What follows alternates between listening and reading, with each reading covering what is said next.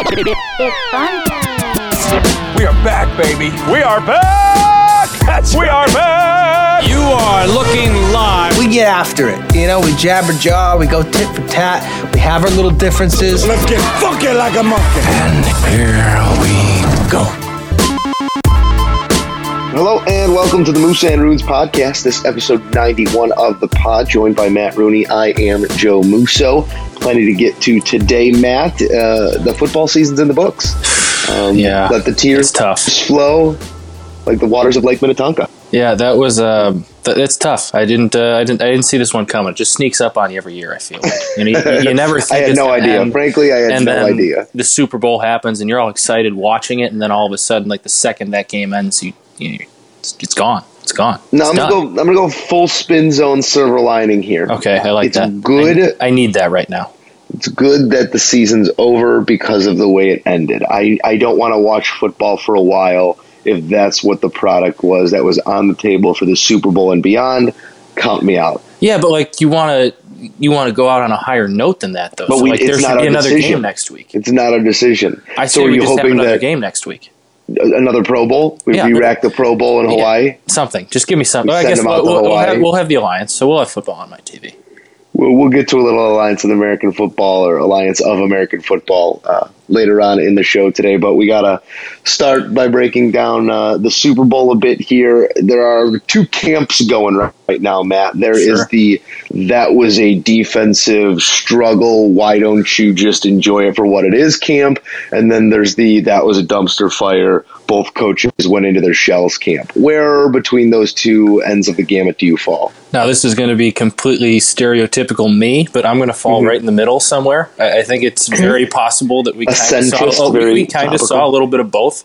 Um, I thought Jared Goff kind of laid an egg for the most part. I I don't think he played well at all. Um, I, I know the Patriots mixed up what they did defensively. I was kind of reading up on, you know, some of the post game articles. I think it was one of the McCourty twins was saying, you know, they had been a predominantly man team and played a whole lot of zone to try and confuse Goff. Which, if that's the case, um, great coaching on the excuse me on the uh, on the Patriots part but at the same time I think you still saw you know two really good defenses going at it. Well you also had two quarterbacks not really giving you your best game so I don't really think it was a dumpster fire but at the same time it wasn't all like you know you had the 85 Bears defense versus the 2000 Ravens defense out there either Yeah, if that makes sense I, I lean towards dumpster fire because we could sit here and break down the film and, and say that Which we're not Oh, it was it was such a great scheme by both defensive coaches. It wasn't.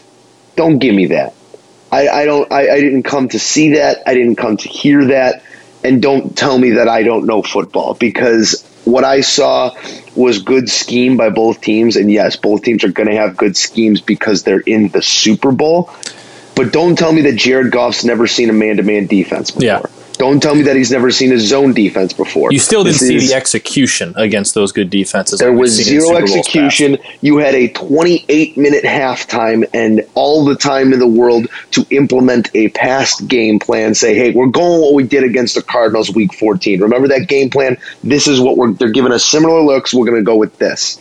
It, it, it's not rocket science. These were two coaches that went into their shells. Sean McVay, especially the first. Hmm. I'll- I'll give you that one. The first inventive play call we saw was in the fourth quarter on a play action to the right, backside screen to Brandin Cooks that went for about 26 yards. That was the first play call that looked like Sean McVay was calling the plays. He went into his shell because he didn't want to make the big mistake in the Super Bowl and he didn't want to set up his not so amazing quarterback to make that mistake as well. It was bad coaching by Sean McVay, especially, and I wasn't that impressed by the play calling or the.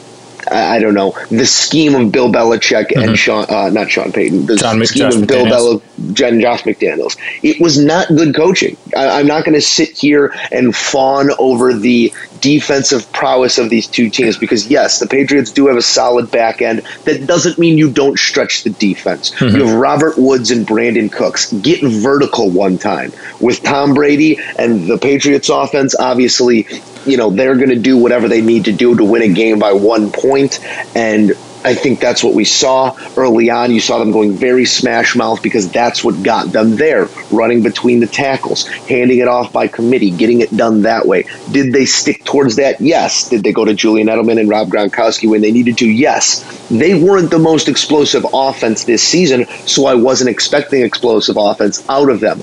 But on the same note, it, it just it wasn't the best performance I saw out of the LA defense this season. Did they get to the quarterback once or twice in the first half? Yes, but uh, neither of these teams took the chances that you want to see a team take in the Super Bowl. It was two prize fighters feeling each other out for 11 rounds and then going to a decision. It wasn't it wasn't good. Yeah, you know, it was more like you've probably seen the report, the articles, whatever about how McDaniel's the last driver or it was the last the touchdown drive, the one touchdown drive, not the last one, um, where he basically mm-hmm. said, you know, he, he had his offense on the sideline basically said like hey we're do- we're going to do this this and this. It's not something we've practiced but it's something i'm drawing up. It's something i know it's going to work.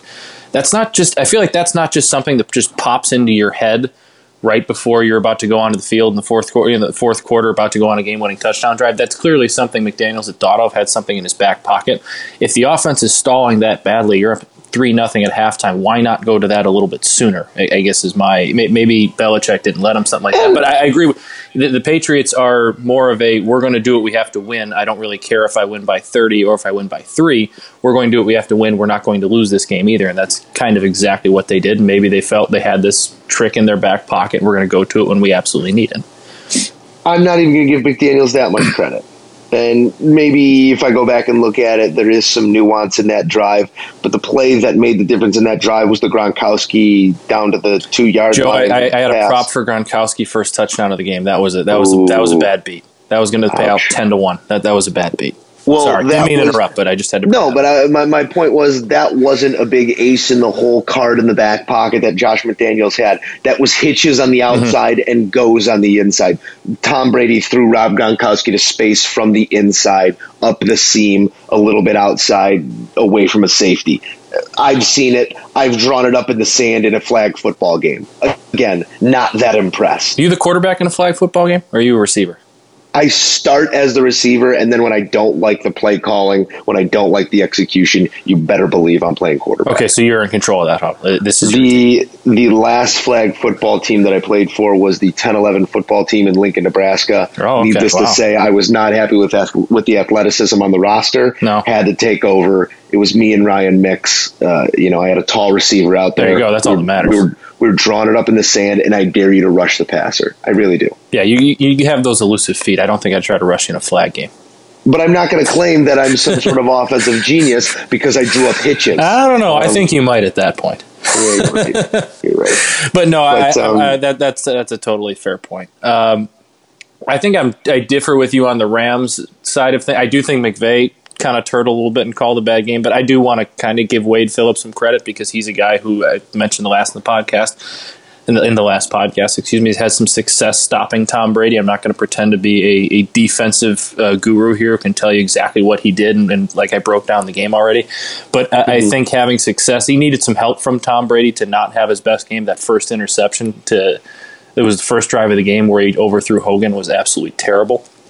But at the same time, to hold the best ever to 13 points in a Super Bowl, I still got to give some credit to that defensive game plan scheme, whatever. Mm-hmm. In my opinion, my humble opinion.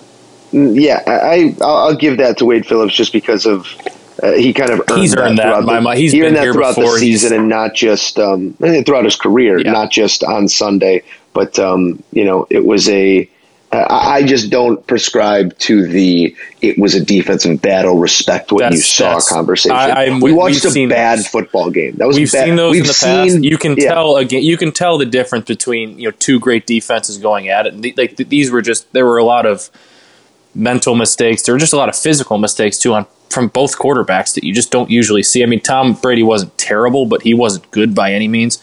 Jared Goff, I would say was pretty terrible. I thought he made some, some god awful throws that one, that underthrown interception towards the end, uh, kind of highlighting all of them. But he was he was pretty bad.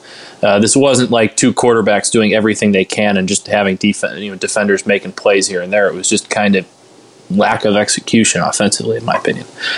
Yeah. Um, on that note, Matt, I think everyone with the short term ADD memories that we have want to We don't want- paint broad strokes here. Do you think that this performance was damning of uh, of Jared Goff more than just uh, losing a Super Bowl? Do you think that this has residual effects next season? Do we think that this is who he is? Do we think that Jared Goff can win a Super Bowl? I guess there's a lot of I think Jared Goff. one there. I think Jared Goff can win a Super Bowl. Uh, I'm not going to rush to judgment immediately. You know, right? It, it, was it was a bad game, but it was one game. It was on a big stage. He's still a young guy. Um, he's still got a lot of talent around him, but I think you're going to learn a lot about him next year because I think next year can kind of go one of two ways. He can.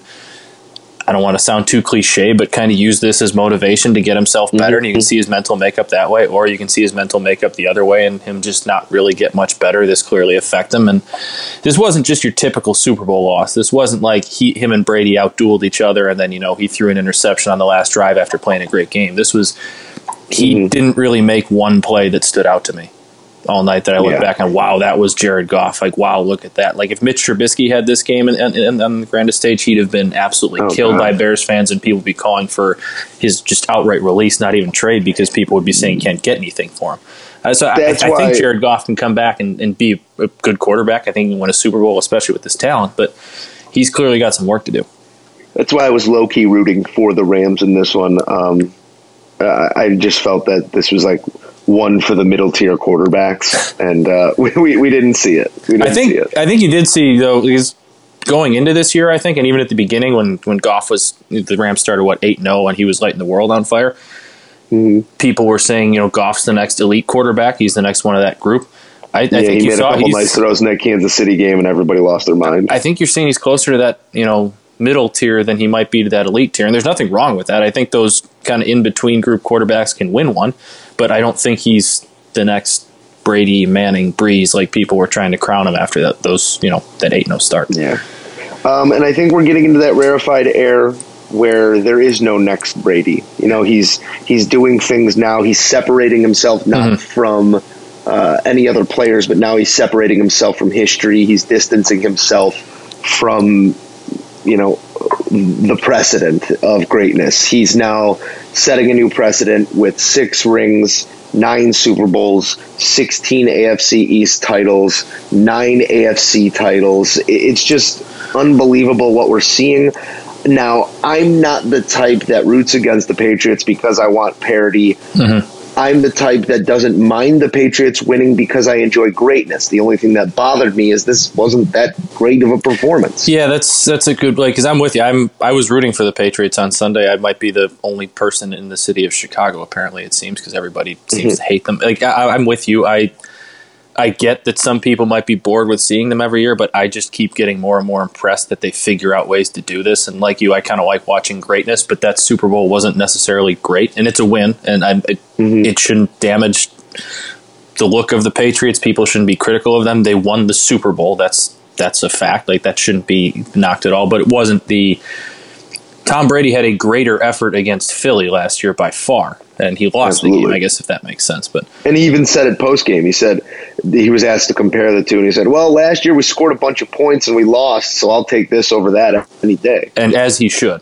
Um, Yeah. I think you said we're not going to see the next Tom Brady, and I'm totally with you. And that's not only because the next Tom, like, it'd be really hard to just replicate what Tom Brady does, but he's also in the perfect situation with.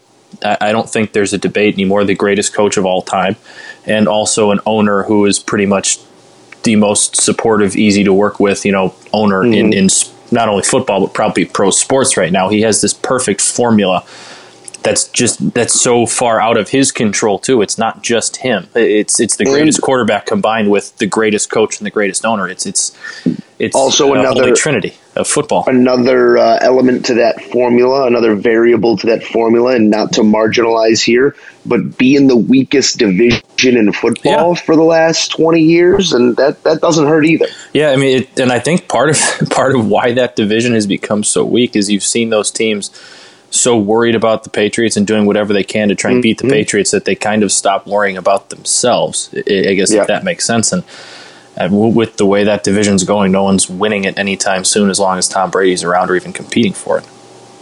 Yeah. Um, nonetheless, another notch in the belt of Tom Brady, another ring. Starting on the other hand, I think that uh, you know he, he's come out and said it already. We haven't seen the last of him, so let's not close the book quite yet. Do you I'm think we've seen Tom. the uh, seen the last of Gronk though? That's one I wanted to ask you.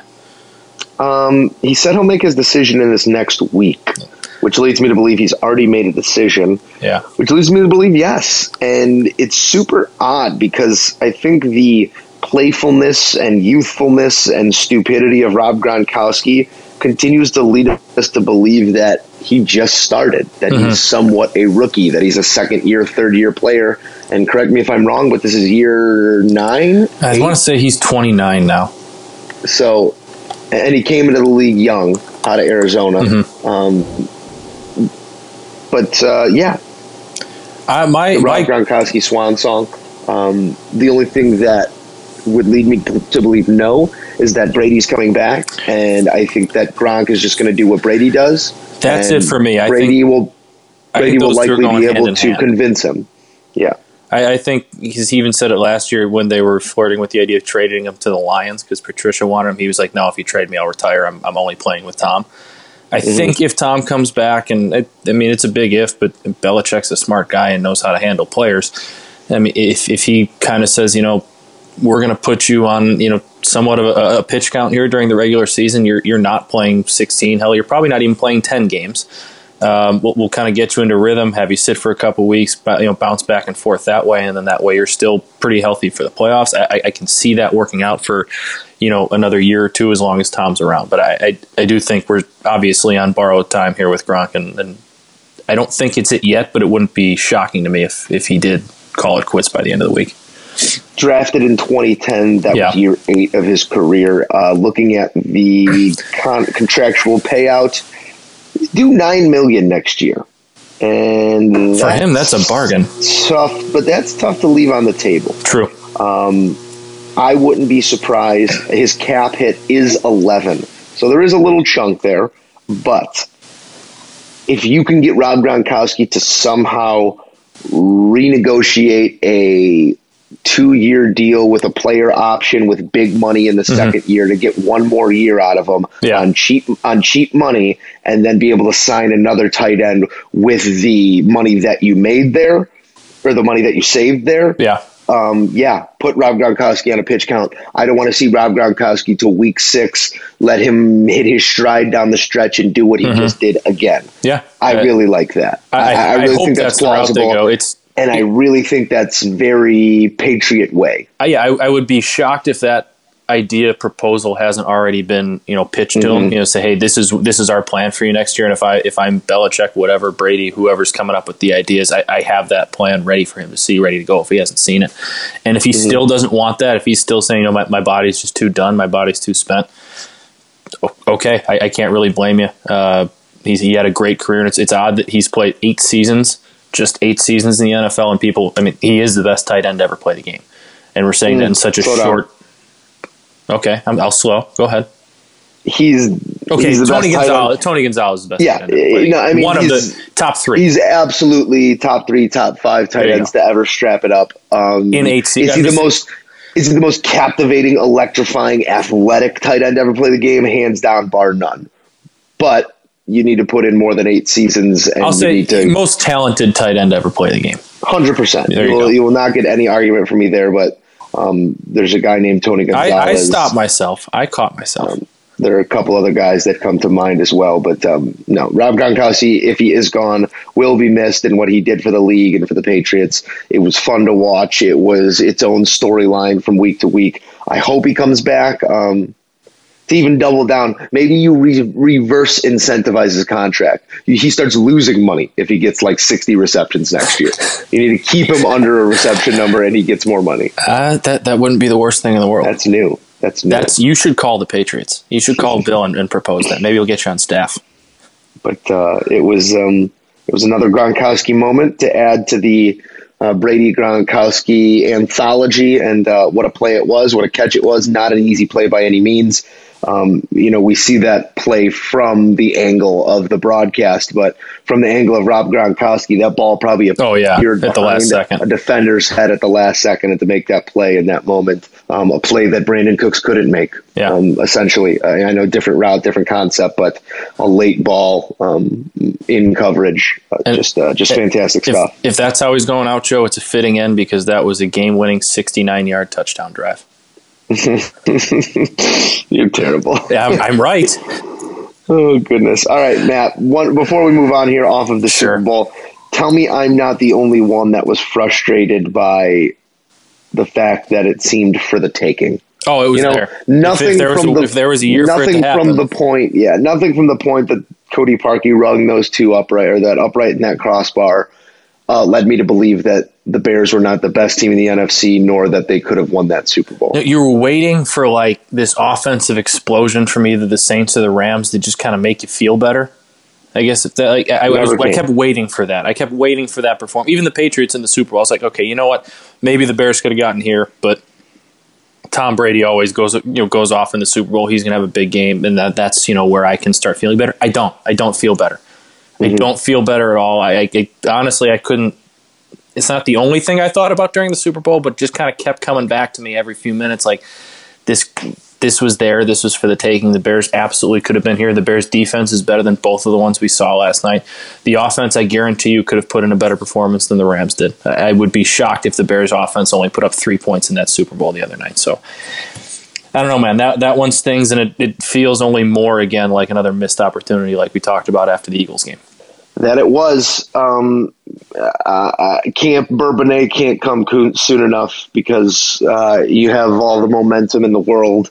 You just gotta re-engage these guys into starting from square one, and uh, I think the coach of the year is the right guy for that. That's the thing that I take solace in is that uh, Matt Nagy is our coach, and um, I really liked what I saw out of him this year. For as critical as I've been of Bears coaching, it's the most excited I've been about a coach in a long time. It's the most excited about. I've been about a defense in a long time, about a safety, about a back end, about uh, a a weapon in Tarik Cohen, about an offensive approach. Um, would I like to see a little bit more out of our wide receivers? Yes, but the development of Anthony Miller excites me. Uh, having Allen Robinson under control excites me. Um, I was having, gonna, I'm glad you brought up Allen Robinson because I think we saw towards the end of that Eagles game, where the, especially the second half, y- there's kind of a question. You didn't know if Allen Robinson was, you know, one of the elite receivers, kind of a tier below that, whatever. I, I think you saw towards the end of that Eagles game, the second half, when he just went off. He finished 10 receptions, 143 yards, and was just uncoverable in man coverage. like I want to see year. that. I, but I, Yeah. I, I'm hoping that was more of like a we didn't see that as much because Nagy was spreading the ball out. Nagy was kind of you know keeping everybody involved in his offense because that's kind of what he does. I, I hope that next year that's a little bit of a blueprint for you know when the offense is stalling, when we're not moving all that well. You know what? He's out there in one on one. He's pretty good. Let's just throw the ball to him and see if he catches it. Because as as complicated and as tricky as, as football game planning and scheming and offense can be, you do have to have that simplicity of sometimes just saying, you know what, he's good. He's being covered by one guy who's shorter than him. He's going to go get it for us. That's it. let's go negative here. Okay, Um, let's do it. And, You and I'm going to steer. I'm going to steer clear of Mitch Trubisky because I am We're of Team the belief now. we are Team Mitch, We're and Team I Mitch. I've converted that, you. Took me long I enough. think that he's on schedule. I think that he's on schedule to use a football guy. That is the there. Nicest thing you've ever said about Mitch Trubisky.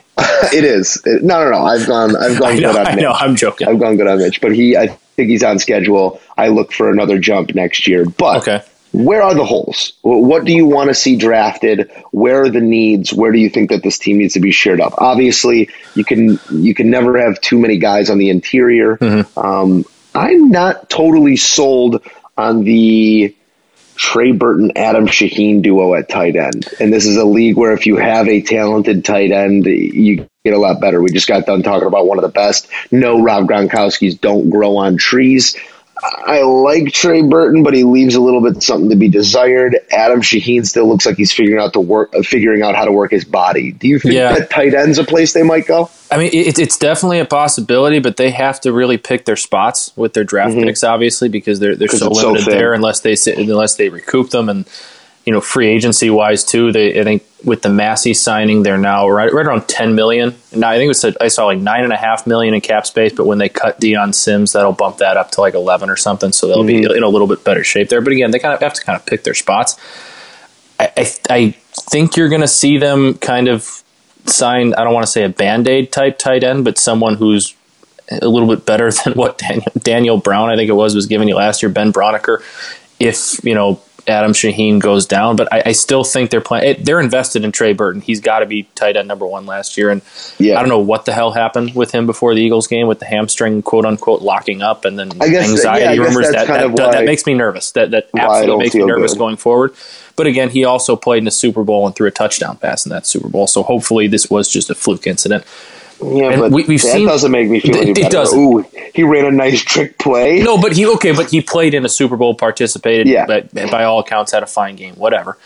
I I still think with their not they, they don't have much cap flexibility this offseason. I mean, it's a little bit there, but it's still kind of limited. I think you have to give Adam Shaheen one more run of it to see if he can stay healthy because those limited times we've seen him be healthy, his size I mean, is a little bit of a game changer. I mean, he he's a very talented player when healthy. He doesn't move quite as well, obviously, as Gronk, but that size factor, he's a tough matchup for DBs, and he's still a tough matchup for linebackers because he's so much taller. I mean, it, you have to, I think, give him one more year to stay healthy, especially last year. Like this injury was, he got concussed going up for a one-on-one uh, fade in the end zone. Like that, that's that's not like an injury-prone injury. That's just a fluke injury that happens. But then again, it did happen to him again. So I don't know. I still like Adam Sheen. I'd still like to see him get one more shot. But if they decided they needed to go another route at tight end, get a more consistent presence there in case something happens with Trey Burton, I also couldn't blame him. So with the limited draft picks, where do your eyes go? I think defensive back because one of Amos or Bryce Callahan will not be back, and maybe even both. Um, I mean, you talk about we've just spent bunch of time talking about the Patriots, how they've won six Super Bowls and how they've been here for so long. Part of that is because they don't overpay to keep you know above average players. They overpay pay sometimes to keep great players, but when your time, I don't want to say their time is done, but when your time is kind of hitting its peak a little bit, they don't mm-hmm. really feel the need to keep you because they believe in their system. And if the Bears truly believe in their system, their ability to draft, I'm not sure you see Adrian Amos sign a big contract like he's going to want. He's going to sign one of the bigger safety contracts in the NFL, you'd have to think. I think they believe Eddie Jackson is kind of the future of that secondary, the future of that back end. And if they think that's the way, maybe they say, you know, see ya. It's, it's been fun. It's been real. We can't pay you. I'm going to go draft a safety and then kind of go that route. So you're saying fullback? We go, we Uh, yeah. get a fullback. Well, you know, James Develin played a pretty key piece for the Patriots in that run. James Develin, whatever we Also can do to get back, Kyle. Juszczyk in Chicago. I love Juice. Harvard guy, hard nosed, good dude. What do you What do you want for him? We'll make a trade. What do you want? good dude. Friend of friend of the podcast, Jack Dittmer's former Harvard teammate. Well, that's a connection right there. Let's People let's uh, let's use that. Let's let's use that connection. Uh, Matt, uh, football season is over. I Well, you didn't answer. Where do you want the Bears to go? Oh, where do I want Yeah, the Bears to you- go? you- I answered do agree. I nice no, I, I, I do agree that um, with the picks, you can you got to look where you can find value in later rounds because I'm, if I'm not mistaken, we don't have a pick until pick number Third round. forties. Yeah, Okay, so even later. I think it's third round. Um, Fifty something. So you gotta have. Uh, a, you got to go to a position where you can find good depth late, and I do look towards a back end cornerback position there, or shoring up the interior because you just don't know how durable or what's going to happen. Uh, you know, not even to bring Kyle Long's durability into question, it just gets messy in the trenches, and, and you can never have you can never have too much depth at the guard tackle positions. I mean, you saw what what's it? I forget his first name, but Witzmann did when he filled in for Long. He wasn't great, Mm-hmm. but he was a guy who could play either guard for you and fill in in a bind, and he was fine for eight weeks. The same thing with Eric Kush; he could even play center. You need to have one or two of those yeah, versatile interior, offensive linemen are who can be, invaluable. you know, who can play center, who can play either guard. You, you need those guys because a lot of stuff goes on in that trenches, and it's very rare that you got all five starters stay healthy for 16 games. Doesn't it feel like just yesterday we were saying where do you not go? You know like we need we have so many Yeah. holes. How do you fill these holes?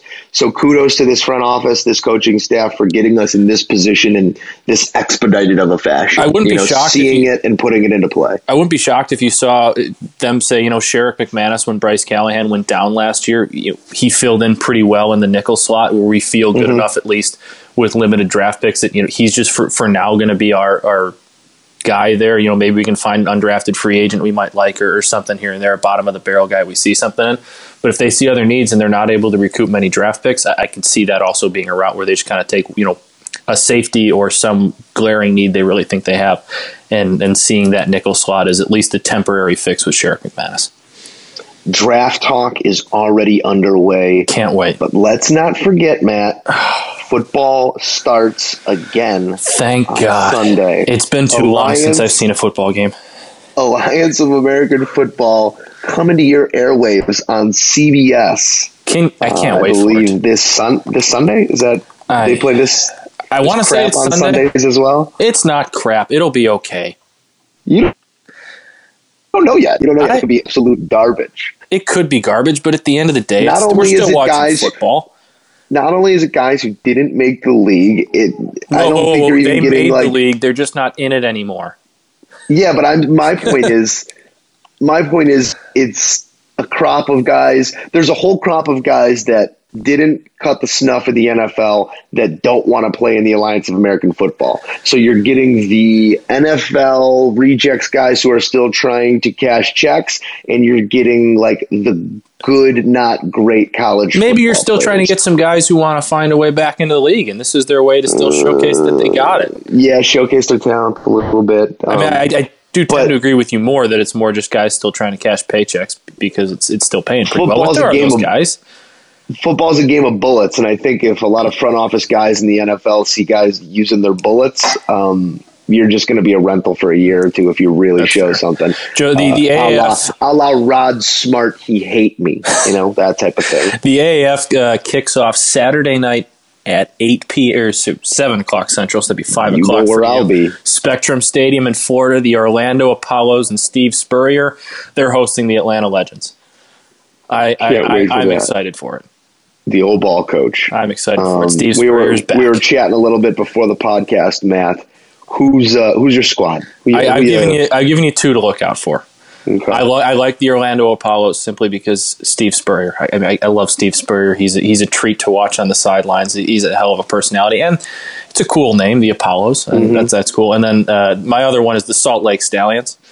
Uh, Mm-hmm. Simply because their uniforms are fantastic. They got some gray and some light blue. It's it's like an icy type look, Joe. I think you'd love it. And I know you said you love alliteration, so maybe that's I your love squad too. Dennis Erickson, the uh, the, the head man for them. Keep- yeah, those are my two to keep an eye on.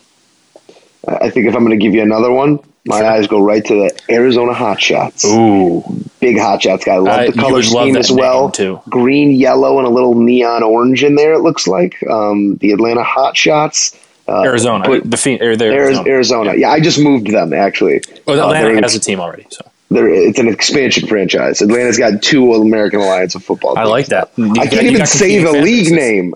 it's Alliance Oh, of American God. Football, Joe. Uh, Americans of Alliances Footballs. Yeah, sure.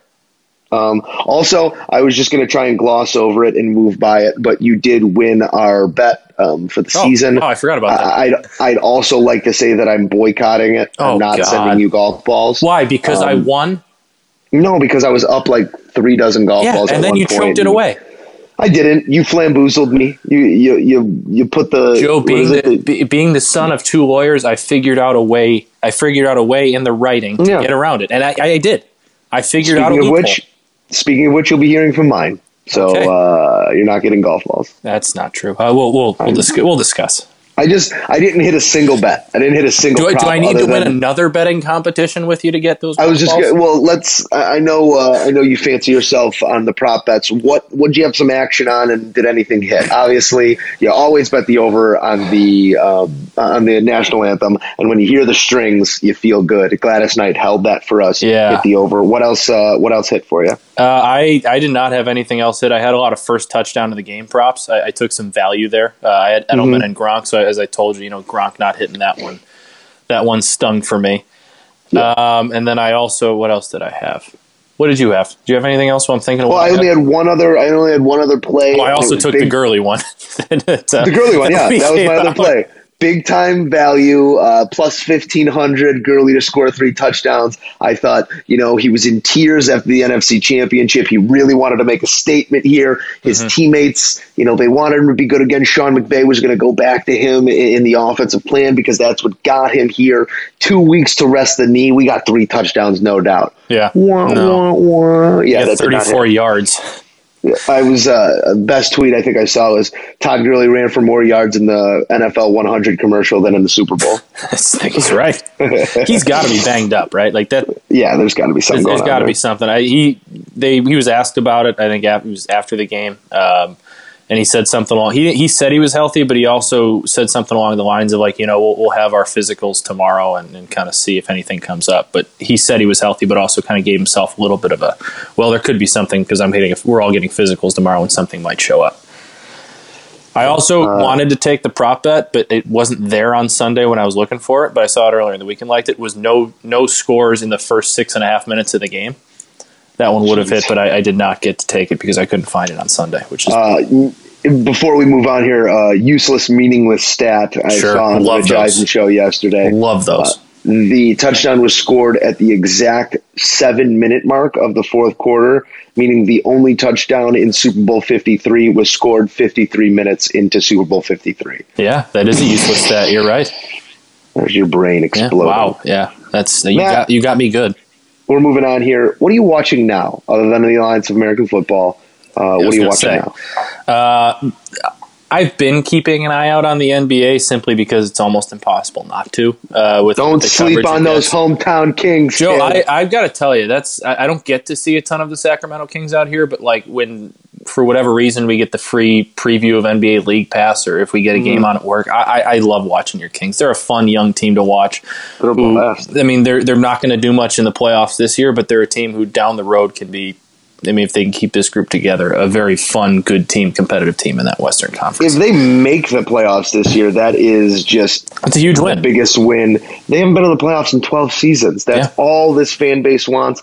And to see that building on fire last night on a Monday night is such a departure. Maybe if what, they make I the playoffs, this- I'll come out there for a game. You host me. For Let's a game. go. Yeah. Let's go, Matt. Because uh, now they are fun and they do run. And last night, uh, Marvin Bagley. I saw that- you that haven't seen it 360 yet, hoop. That was sweet. finishing a 360 alley oop. Now, uh, he will forever be compared to Luka Doncic just because of the decision that the Kings made not to pick Doncic.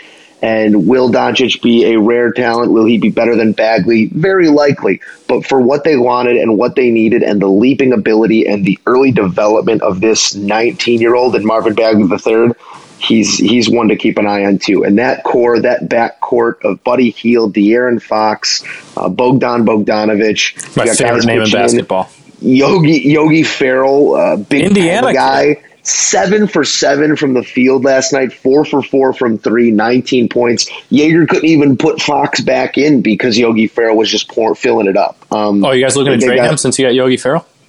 What? We'll give you- we'll give you Kris that's, Dunn. That's not happening because De'Aaron Fox is a point guard of the future, not just for the. I don't know. for the, Yogi, uh, Yogi went seven for seven last night. You might want to go to him. And No, that's that's the future. That's the future of the league at the one Yeah, spot. I, I would totally be- agree with you there. it's going to be Dame and him after Chris Paul retires, and I don't think that's too far off. So I'm not a fun team out here, but fun teams all across the league. Yeah, Yeah. absolutely. And uh, I, I think we're going to try and get Mark Shanowski on here to, to give us a, a, a little bit of a recap of what we've missed, focusing Mm-hmm. so much on football, and then try and uh, give us a little preview looking ahead and kind of what the hell's going on with our our hometown Bulls because I know you still have some some allegiances to them as well. But uh, also, Joe, keep an eye on college basketball. This is this is the the prime time for when I start really paying attention, really giving it a look, really starting to you know watch a, just about a game a night when they're on TV because now my Yeah. focus is completely shifted from football. This So is when you start going- kind of this is when you start picking up the, the stretch run down to you know conference. Start, I mean, it's February. You got rivalry week coming up here soon. Duke and Carolina, I think, playing next week, and that's kind of the the official start of the stretch run for me in college basketball season. And like, I've never been the biggest college basketball fan. I obviously love March Madness, Mhm. the spectacle. But when You're you a big spectacle guy, aren't you? yeah, a big You spectacle, love a good huge spectacle. spectacle You guy. love a good spectacle. Um, I think that uh, with the attention that I've already been giving to the NBA, it's going to be hard for me to really get into college basketball this That's year. fair. It's I going to be really, really hard just because it's not I mean, I, comparing it to NFL and NCAA football, um, NBA and NCAA basketball is an even further disparity in talent um, Oh, yeah, it- and, and execution. college basketball, there's, I mean, usually Bad. in years past, there's a bunch of different storylines to watch. There's some good teams to keep an eye out for, but like right, right now, Duke's kind of it. I- Duke, I mean, yeah, I was like gonna say like Tennessee is Tennessee's his head on actually number one every night. Tennessee's number one, and they're having a good year. But Tennessee doesn't have anybody that's going to be a game changing pro or that has me tuning in. Virginia's really good again, but again, they're one of those system teams that scores like 50 points a game and just suffocates you to death defensively. Michigan will get upset in the Elite Eight. Yeah, and Michigan, Michigan State's there, but again, that's like a Tom Izzo coach team that you just kind of expect this from every year. That you kind of like, we'll just we'll watch you in March because that's when you play your best, anyways.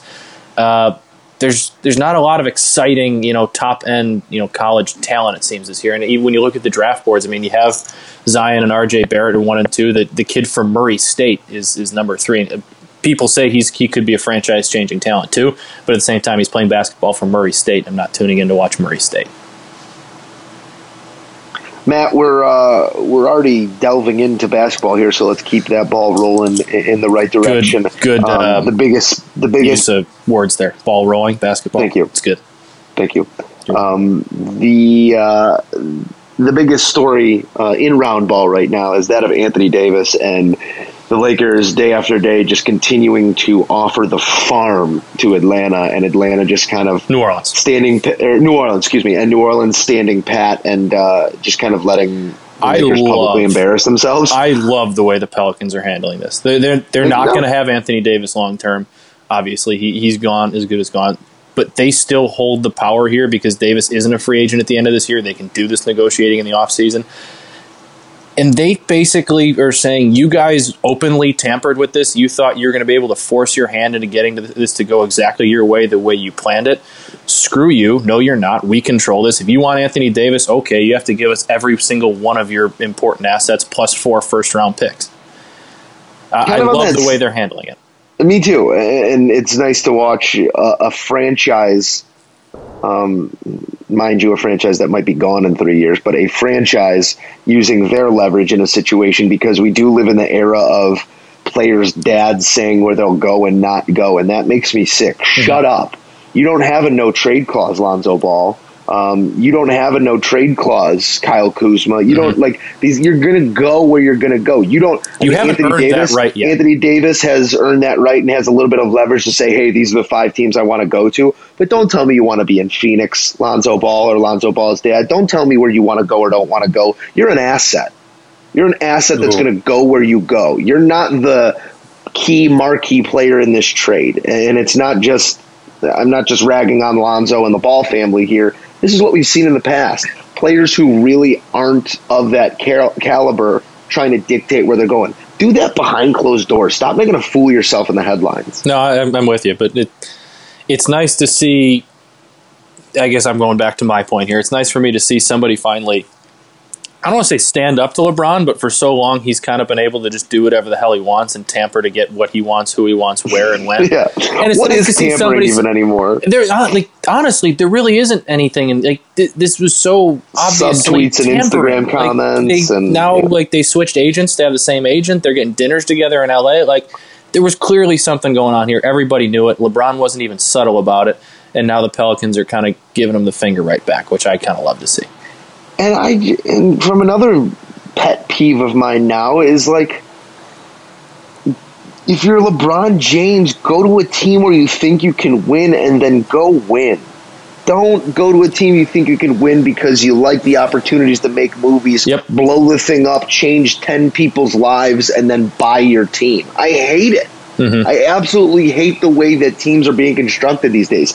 Yes, go out, paint your building purple, whatever you want to do to get it. LeBron James or the big free agent, whatever you got to do to get Kevin Durant this offseason, do it. But don't bother me in February trying to blow up rosters to put yourself in a position to again get beat by the Warriors. Yeah. I, I hate it. Yeah, if you look at this trade here, that you know the, the well, first uh, the original proposal was kind of a joke. It was just Lonzo and Kuzma for um, for Davis, pretty much. Now, with some, now some picks. correct me if I'm wrong here, but it's Lonzo, Kuzma, It is. Rondo, uh, two first rounders. Oh, I thought In- I thought Ingram was in there too. No, the last I saw. no, Ingram was the one. The one. The last one I saw was Ingram was the only thing that wasn't there, and that's what was kind of holding it back. I guess. Hold on, I got a tweet here from Woj. It's going to be great radio. Um, Get it? Uh, the Lakers, the Pels are waiting on Lakers to overwhelm them with a historic haul of picks. So they want four first round picks, second round picks, plus and like basically that elite package we were just talking about. I'm not sure if that included Ingram or not. I think I've seen honestly both reports. Some people have said Ingram was involved, some haven't been. I- I wouldn't be shocked if in one of the offers Brandon Ingram was included. But basically, that's what they're saying. Like, every young asset you have has to come to us. So at that point, can LeBron and Anthony Davis beat the Warriors by themselves? No, they can't because the Warriors still have KD and Steph, who are you know as good as those two. They still have Clay. They still have Boogie Cousins at this point. They still have Andre Iguodala, might be the best six man in the NBA. I don't think they have the w- getting rid of those guys. The what's in the tank needed. Uh, and I also think that what you're seeing from the Pelicans here is them saying, make us a historic pick offer because we're trying to keep a franchise in the city. Yeah. And the best way to do that isn't with some unproven rookies who might not want to be here. It's with rebuilding our team with picks. Yeah. And then essentially telling ownership that uh, you know we need to stay here and telling the league that we need to stay here because we just picked six first rounders over the last two three years you Yeah. know? So i think that's what their strategy is here I'm hoping it works out in the end for them because it does seem like they got a raw deal here. But my, my gut still tells me somehow, some way we'll be watching. I don't think it'll happen by the deadline, but somehow, some way next year we'll be watching AD uh, with LeBron and the Lakers. 100% Yeah. 100% um, How bad did it make you feel? jump- Did you see the list that AD put out of teams he'd resign with? uh, milwaukee Milwaukee was on there, not Chicago. yeah but milwaukee's like the third best team in the nba I right know, now. but like he had New York, he had LA, and he had Milwaukee. there's no i mean chicago is not a destination It's- it never has I know, been. but it's his hometown, and like not that I thought I'd see it on there, but the, I don't know why Milwaukee was such a kick in the stones to see. But like I, I know they obviously they got Giannis, they got who's probably the most exciting, one of the best young players in the NBA. He's said he's not going anywhere, he wants to be there, but still, that one hurts. not only are not only the Bulls a long way off from being competitive, they don't have pieces on the roster to entice no, free agents to then become competitive. they have one. I dare I dare to say that the New York Knicks are closer than the Chicago Bulls right now. We'll see who gets the number one pick. That, honestly, that, that they are in the same spot. We'll Yeah. just see who gets the number one pick. Matt, uh, before we move to some segments here, day 100 of baseball free agency, and Hasn't it been a fun free agency?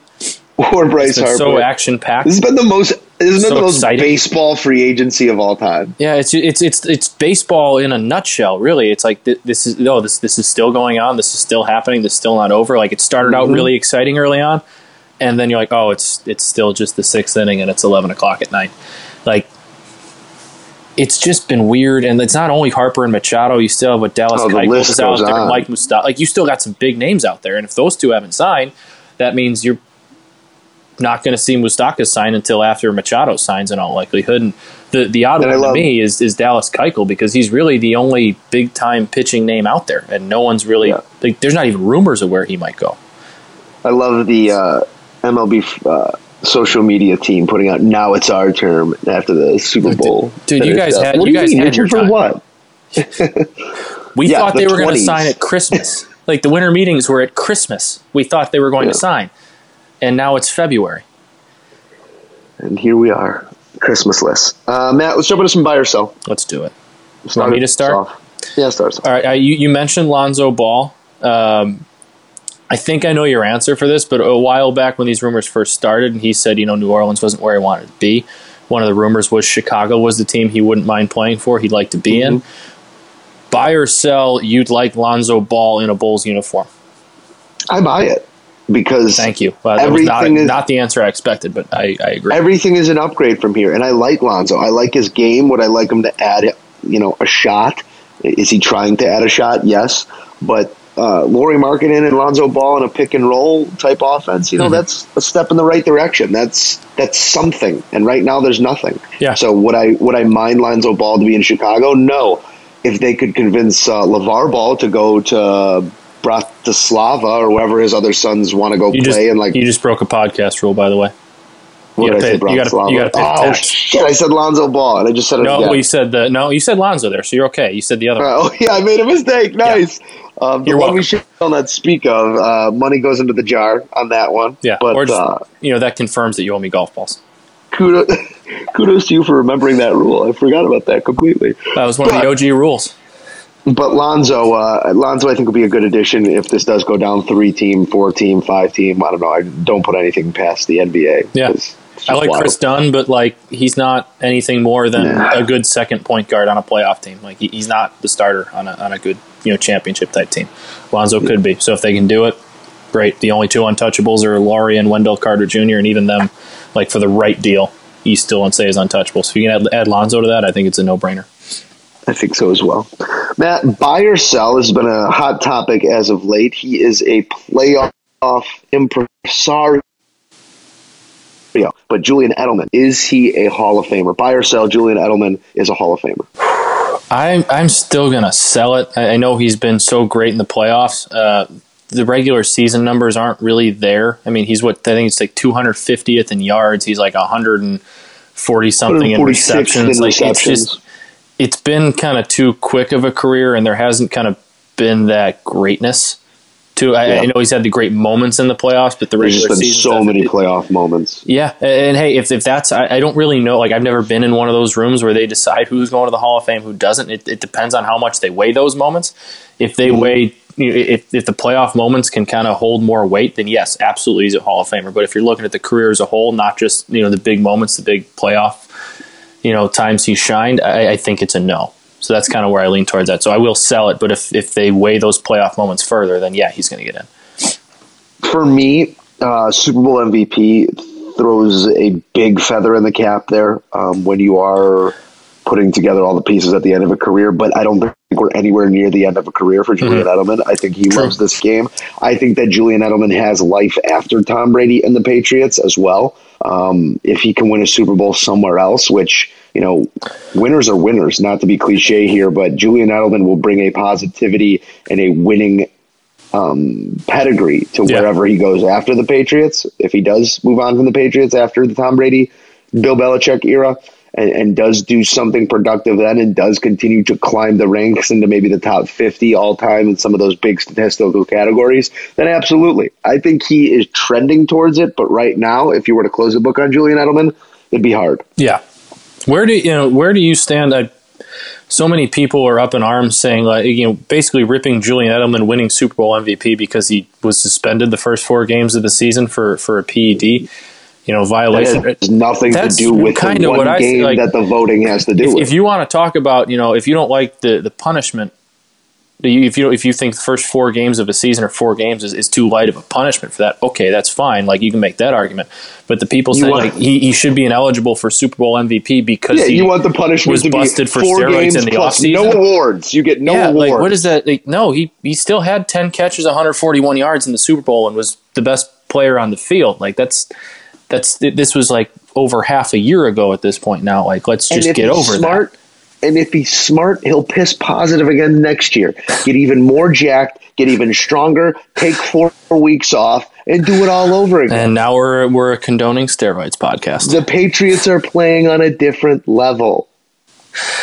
All right, I'm going to move on from that one. I've before I- always been a pro. I've always been a pro HGH. we're guy. we're pro juicing on this podcast.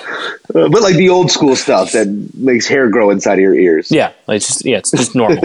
um, The Canseco stuff. All right, the the sports storyline that might have gotten a little bit lost uh, on Sunday was was Rickie Fowler winning the Phoenix Open, Waste Management, whatever. Is it still Waste Management? Yeah, uh, Waste Management Phoenix Open at TPC Scottsdale. He he took that big lead. What was a five shot lead going into Sunday? Five shot lead was. going into Sunday. He held a five shot lead, I believe, going into the eleventh hole. You want to hear this? hole. You want to hear this stat? Fowler had an over par round with a 54 hole lead. He's seven for seven there in his lifetime. Every time he's taken a, a 54 hole lead. He's go he's been over par going on that Sunday. But buy or sell after what you saw Sunday, Rickie Fowler has the makeup to win a major. I'm boring you that Buy. much with that question. No, I, that was Okay, me. uh, you- you took a yawn, so I just wanted to make sure. ru- no, that wasn't a yawn. That was me ruminating. I was Sounded like a yawn. I buy just because what happened on Sunday and the shakiness, the semi collapse, wasn't his fault.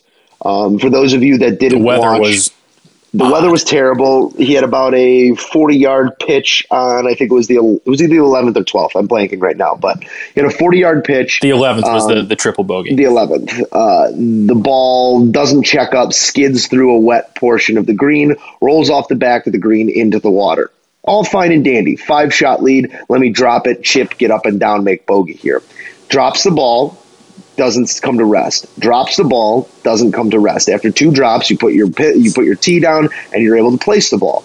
Places the ball, takes his tee out, walks up to go look at the green, comes back to walk to his ball to address it, and the ball's gone. The ball, under its own power, wind, and wetness of the day, had rolled into the water, which by rule is another hazard, is another That's penalty. just- which is a terrible rule. It's a terrible rule. If I didn't hit the ball, if I wasn't addressed at the ball, that ball moves anywhere. It's not my fault. Um, Rickie had to wear that one on the chin. Did he get shaky and make a couple big numbers after that? Yes, but he was able to right the ship, make a big birdie on 16, regain the lead, um, and and eventually win that tournament. So the resolve to in an hour's time have a five shot lead stripped away from you and then come back and win is a good sign for Rickie. So I'll buy. Yeah, uh, I I don't want to say an over par round was good, but without that triple bogey, I mean he he's what he's even on the day and a day with terrible conditions and probably the most one of the more pressure packed environments outside of a major. I know Sawgrass is kind of the fifth major, but like the the the environment at the Waste Management is wild. If you're struggling, they're going to let you hear about it. I was mm-hmm. actually kind of impressed with how he was able to figure it out. And did you see his his up and down from the cart path?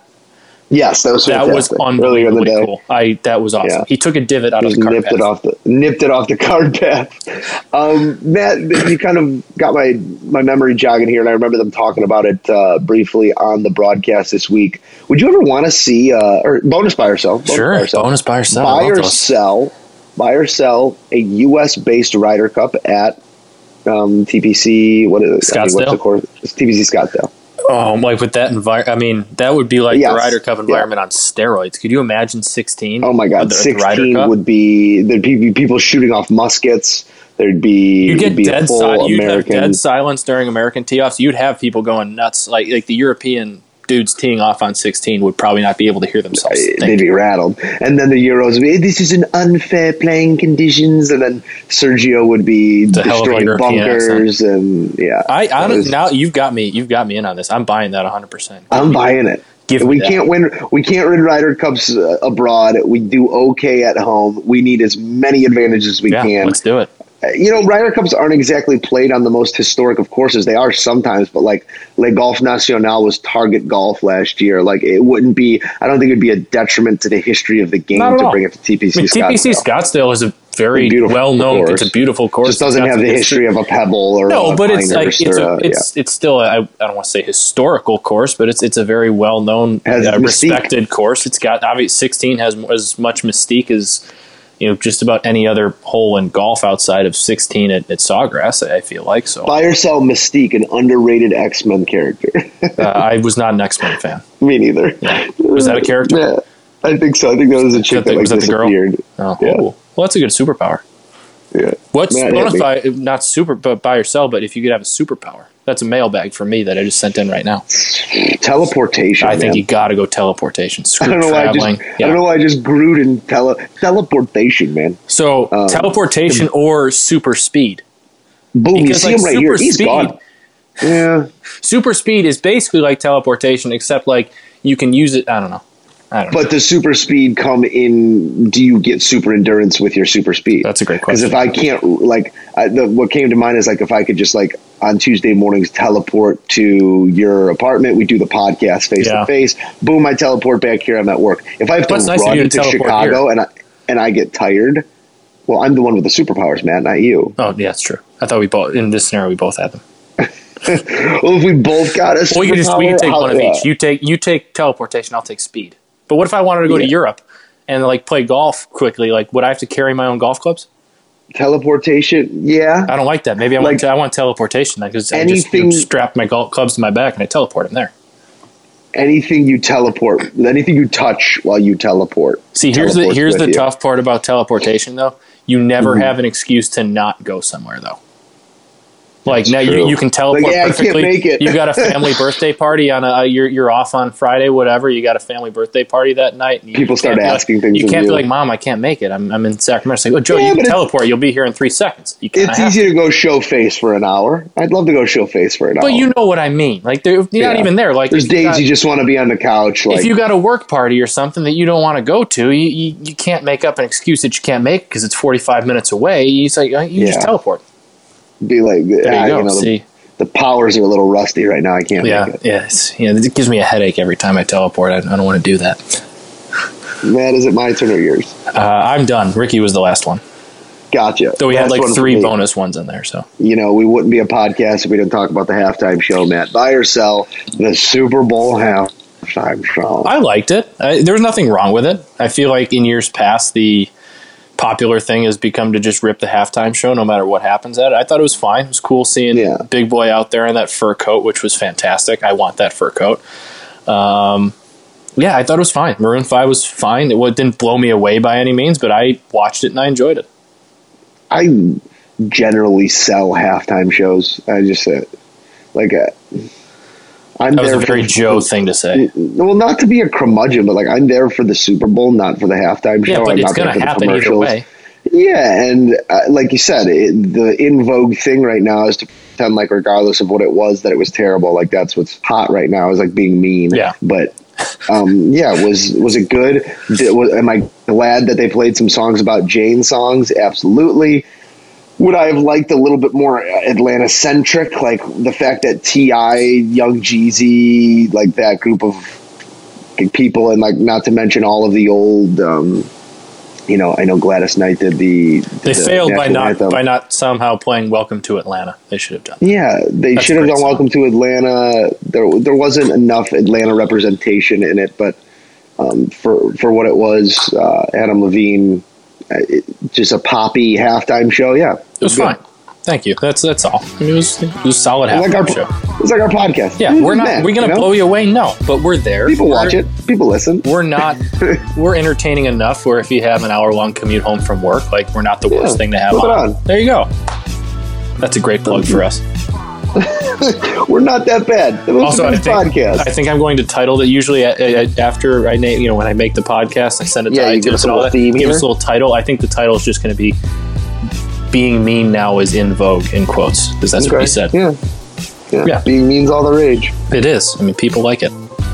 Uh, Matt, I'm going to be mean to you right now and just hang up what the else phone. is what else is new? Got a lot going. Yeah, Got a lot I- going right now. Cool guy Um, yeah. has stuff going on. Yeah, gotta gotta sit down with Mike Pereira today. So Where's our gonna- sit down with Mike Pereira? Why don't we're you parlay this ask, into uh, for the pod? I could export the audio and we could run it. Like, Yeah. I, I, won't- What I we'll won't tell any I of my bosses. But I will like I'll um I'll implant my voice in before a couple questions, so it seems like we Okay. both did the interview. perfect. Okay, there you go. We, so coming up next week, we got Mike Pereira. Mike Pereira. Join the pod. Oh goodness. Well, that's gonna do it. I think for the Moose and Runes podcast, episode ninety-one. Um, as always, I beg you, I, I implore you, send your mailbags. Uh, we want to get into more of that, especially as we've uh, winded out of the NFL season here, and as we hit a bit of a lull. Uh, send us your questions, keep us afloat, and uh, you guys make us what you what we are, and we always appreciate you, the Moose and Runes listeners. You guys are the best. Thanks for always tuning in, and uh, like I said, send us those questions, like, subscribe, share, do it all. Let's get this thing rolling in the right direction. Bear down. Team matter. Bear down. See ya. May God give you for every storm a rainbow, for every tear a smile, for every care a promise, and a blessing in each trial. I swear I've seen a lot of stuff in my life, but that was awesome. Chicken on the stick was phenomenal.